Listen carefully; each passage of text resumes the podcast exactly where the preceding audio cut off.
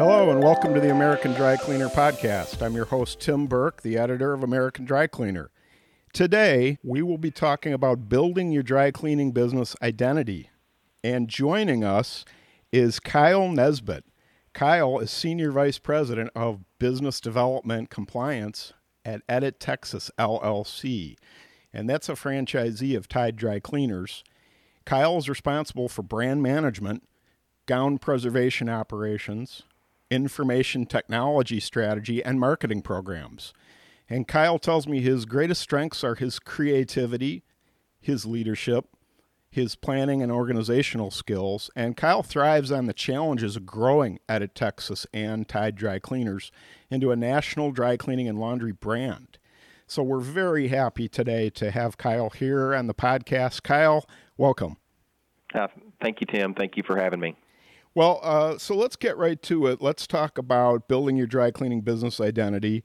And uh, so, first off, Kyle, let's tell our listeners w- what do you think of when you first hear a phrase like that, building your dry cleaning business identity? Yeah, the, you know, the first thing that I think of is positioning. You know, a, a dry cleaner needs to determine, you know, what visuals will represent their business and kind of mold their identity. I think it's very important that you determine your unique selling proposition. That's kind of the thing that makes you different or better than any other business or local market. At Tide, I've learned that we call these things our points of difference. That was something I was introduced to. And we believe these points of difference drive the way our guests come to experience us, shows what our brand stands for in the consumer's eyes, and uh, something we really focus on. Uh, you need to know your target market, who they are, where they can be found, the best way to entice them to your business, it's not a secret. Most dry cleaners are trying to, to target a very dense and wealthy population, and you have to decide how you want your dry cleaning business to be perceived. Um, do you want to focus on low price? Do you want to be high quality? Do you want to focus on your customer service or convenience? And all those things play into building your company's business identity. Uh, you mentioned a couple of things there, and I know one thing that uh, is on probably a lot of listeners' minds is what what they do in their communities. So, um, another question Do you think things like being a speaker at an event, for instance, or having your business be part of a community event or even a fundraiser, are all those things part of an owner helping to build up this identity? Yeah, absolutely, Tim. Uh, being a speaker or being out in the community doing a fundraiser are absolutely part of building a business identity. You know, most dry cleaning operators conduct their business in a in a one or two micro markets. Um, the owner is always on premises, and he serves as kind of the major ambassador in building a company's identity. I would say though, uh, an owner should caution uh, himself when deciding to put somebody out in the public to speak. If the speaker can't make the brand shine as a professional expert, I wouldn't do it. Also, I find it kind of funny, but we're in the clothing care business, and I've always felt like you need to dress like clothing care is your livelihood. Um, so yeah, always look professional. always look professional and be clean cut.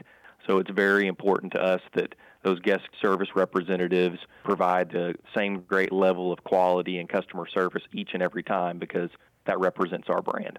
That's a that's a really great point. We are in that business. Image is very important. Getting on to another point, um, I know you've been around. You've seen change in the industry. Apps have come in, texting, new new technologies. Of course, routes are always something we want to grow, and there's an emphasis on younger clients now, millennials and things like that. Do you think changes like that affect how a business message gets delivered? Like maybe there's I, I, don't know new channels and things like that. You know, social media and other other ways. Yeah, well, Amazon and technology are absolutely revol- revolutionizing our world. You know, businesses now we need to provide a seamless omni-channel experience, uh, regardless of whatever marketing channel we're using. You know, uh, a guest can engage us at our store, on our website, on a mobile app, through social media. Um, they can call us on the phone. They can access us on their mobile smartphone, on a, a tablet, a laptop. And at each one of those touch points, we want to make sure that our brand is consistent and complementary.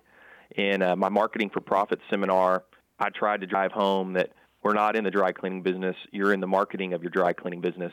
And uh, that marketing has to be consistent all the way across those touch points. Talking about that, going across all those touch points, let's talk for a second just about branding, which I, I know is just a part of this all. It's it's your name, it's a slogan, it's a symbol. So for listeners, how key is it for all those different elements to work across these omni channels, especially in our you know dry cleaning uh, marketing efforts, as you say? Building um, brand identity is definitely a strategic effort. Like I said earlier, you got to make sure that each element supports the brand's overall message. So your name, your logo, your design, the style and tone of your copy whenever you write out ads on Facebook, um, the look and the composition of your packaging and your social media presence, they all have to support the brand's overall message. You want to make sure that that's consistent. Uh, we see our our brand identity is quality, convenience, and service. And I would actually add trust. And part of our job as a franchisee is to really protect that brand identity. So we have a really strict style guide that we abide by. And I think it's important for all dry cleaners to have a style guide. And I'll kind of give some examples of that. So you want to make sure that your logo is put on as many assets as, as, as that you have out there. Uh, make sure that it's in the same color, Make sure that your logo is always kept in the same aspect ratio. Make sure that um, you're using the same fonts within your logo. Um, and if you're going to use a logo on a colored background or a clear background, just make sure that you're using the same one or version depending on the background. So, Kyle, let's move on to another question. Uh, when an owner decides to brand and expand, quote unquote, in the dry cleaning marketplace, how can we tell them the best way to launch their name and logo to best represent their business? Yeah, something that uh, we learned is consumers need to recognize the brand. Uh, we need to make a big splash in the market. The launch is a very, very critical time to ensure that all our touch points, our design elements, and messaging, as we talked earlier, that they're all consistent. It's important to really ramp up that awareness early. So we need to remember the name and the logo have to stand out in crowd and that's not just the crowd of dry cleaners that we're competing against. It's also all the other brands that are out there that a consumer uses. Um, i did a little research on this uh, ahead of time and you know you really need to choose your colors of your logo carefully. Color can boost brand recognition by 80% according to color matters. So put your brand and colors everywhere and anywhere that you can. And like i said a new brand in the market. You're not just competing with other dry cleaners, you're competing with all the brands. So we've got to try to stand out and grab attention of the entire market. Of course, it's a big world out there, and there, there's a lot of things competing for our clients' attention. Uh, let's say we have a listener who isn't as used to doing some of these things and wants to expand their brand. So, how much planning, discussion, research, market research should go into that decision to expand? Uh, there's a quote out there that says, uh, "The man who is prepared has his battle half fought." When you're planning, you should absolutely give yourself enough time you know, my wife took about 12 months to plan our wedding, and uh, I think you need to treat your company and brand the same way. Only 12 so, months? You got off lucky. and and it was a fast-paced 12 months, yeah, I'll tell yeah. you. So, uh, Edit Texas purchased MW Cleaners in March of 2018. Um, and we planned our launch and our citywide rebrand to Tide Dry Cleaners, and we launched on September 29th. So that's about seven months of planning. Uh, and I can tell you, Tim, that I have never been involved in the number of meetings in that seven months. I spent more time in meetings in that seven months than I have probably in my entire career, uh, just planning, planning. But a couple things that you want to consider when you're planning, uh, call the the three C's, is um, your consumer, um, the demographics and demand, and does that match match your target market? Uh, what kind of competition do you have in the area? How is this expansion going to fit into the company's overall development plan, and it does it make sense operationally for you to do it and expand out. That's consumer, competition, and company. Are there special considerations for owners when taking their business identity and its brand to a, maybe a new region of the U.S. or even going international? Yeah, I think it's um, important to recognize that um, brand identity you have in one market may not translate into another market and that it, it really takes time uh, to build brand recognition into a new market. You know, I know most of the large operators around the country, and it's kind of unusual to find anyone trying to expand their brand into a new uh, metropolitan area. Um, but there are exceptions to that, like Mulberry's, who's jumped from Minneapolis to San Francisco to Dallas. Most of the dry cleaners that I know are trying to expand and capture market share within just one uh, MSA.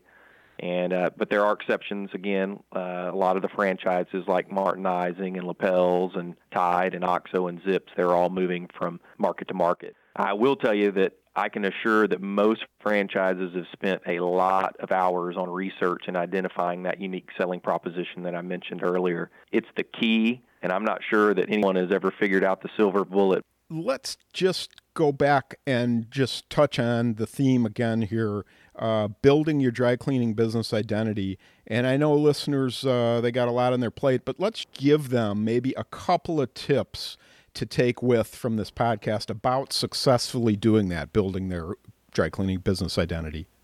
So I'm going to kind of give you a little summary of what we've been through here.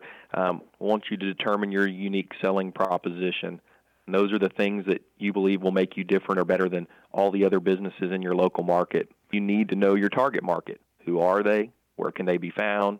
The, kind of the best ways to entice them to your business. How do you want your business to be perceived in the market? Do you want to focus on low price, high quality, service, convenience, etc.? You're consistent when you're branding all your elements across every touch point that you have, and then um, you want to deliver a consistent experience. So, um, if your brand is high quality, you want to make sure that you have standards and procedures in place to ensure that you are actually producing high quality. So, th- those are kind of my top five for building your business identity. One more question, and this is uh, topical to what's happening right now since the Clean Show is coming. Everybody pretty much knows about it.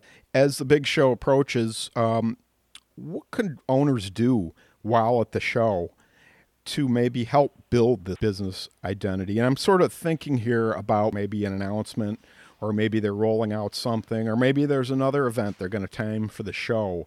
Um, what do you think they're if they're not already doing it? What maybe could we tell them to, to be thinking about doing connected to the show? Well, Tim, you know I look forward to seeing you at the show, and that's probably one of the things I look to most is is networking uh, with with other people, other operators, finding out where they're having success in their marketing initiatives and trying to grow their business. As we know, there's great educational sessions that can help a business owner market their business. Um, a few examples. I know that there's the future of marketing is one of the sessions.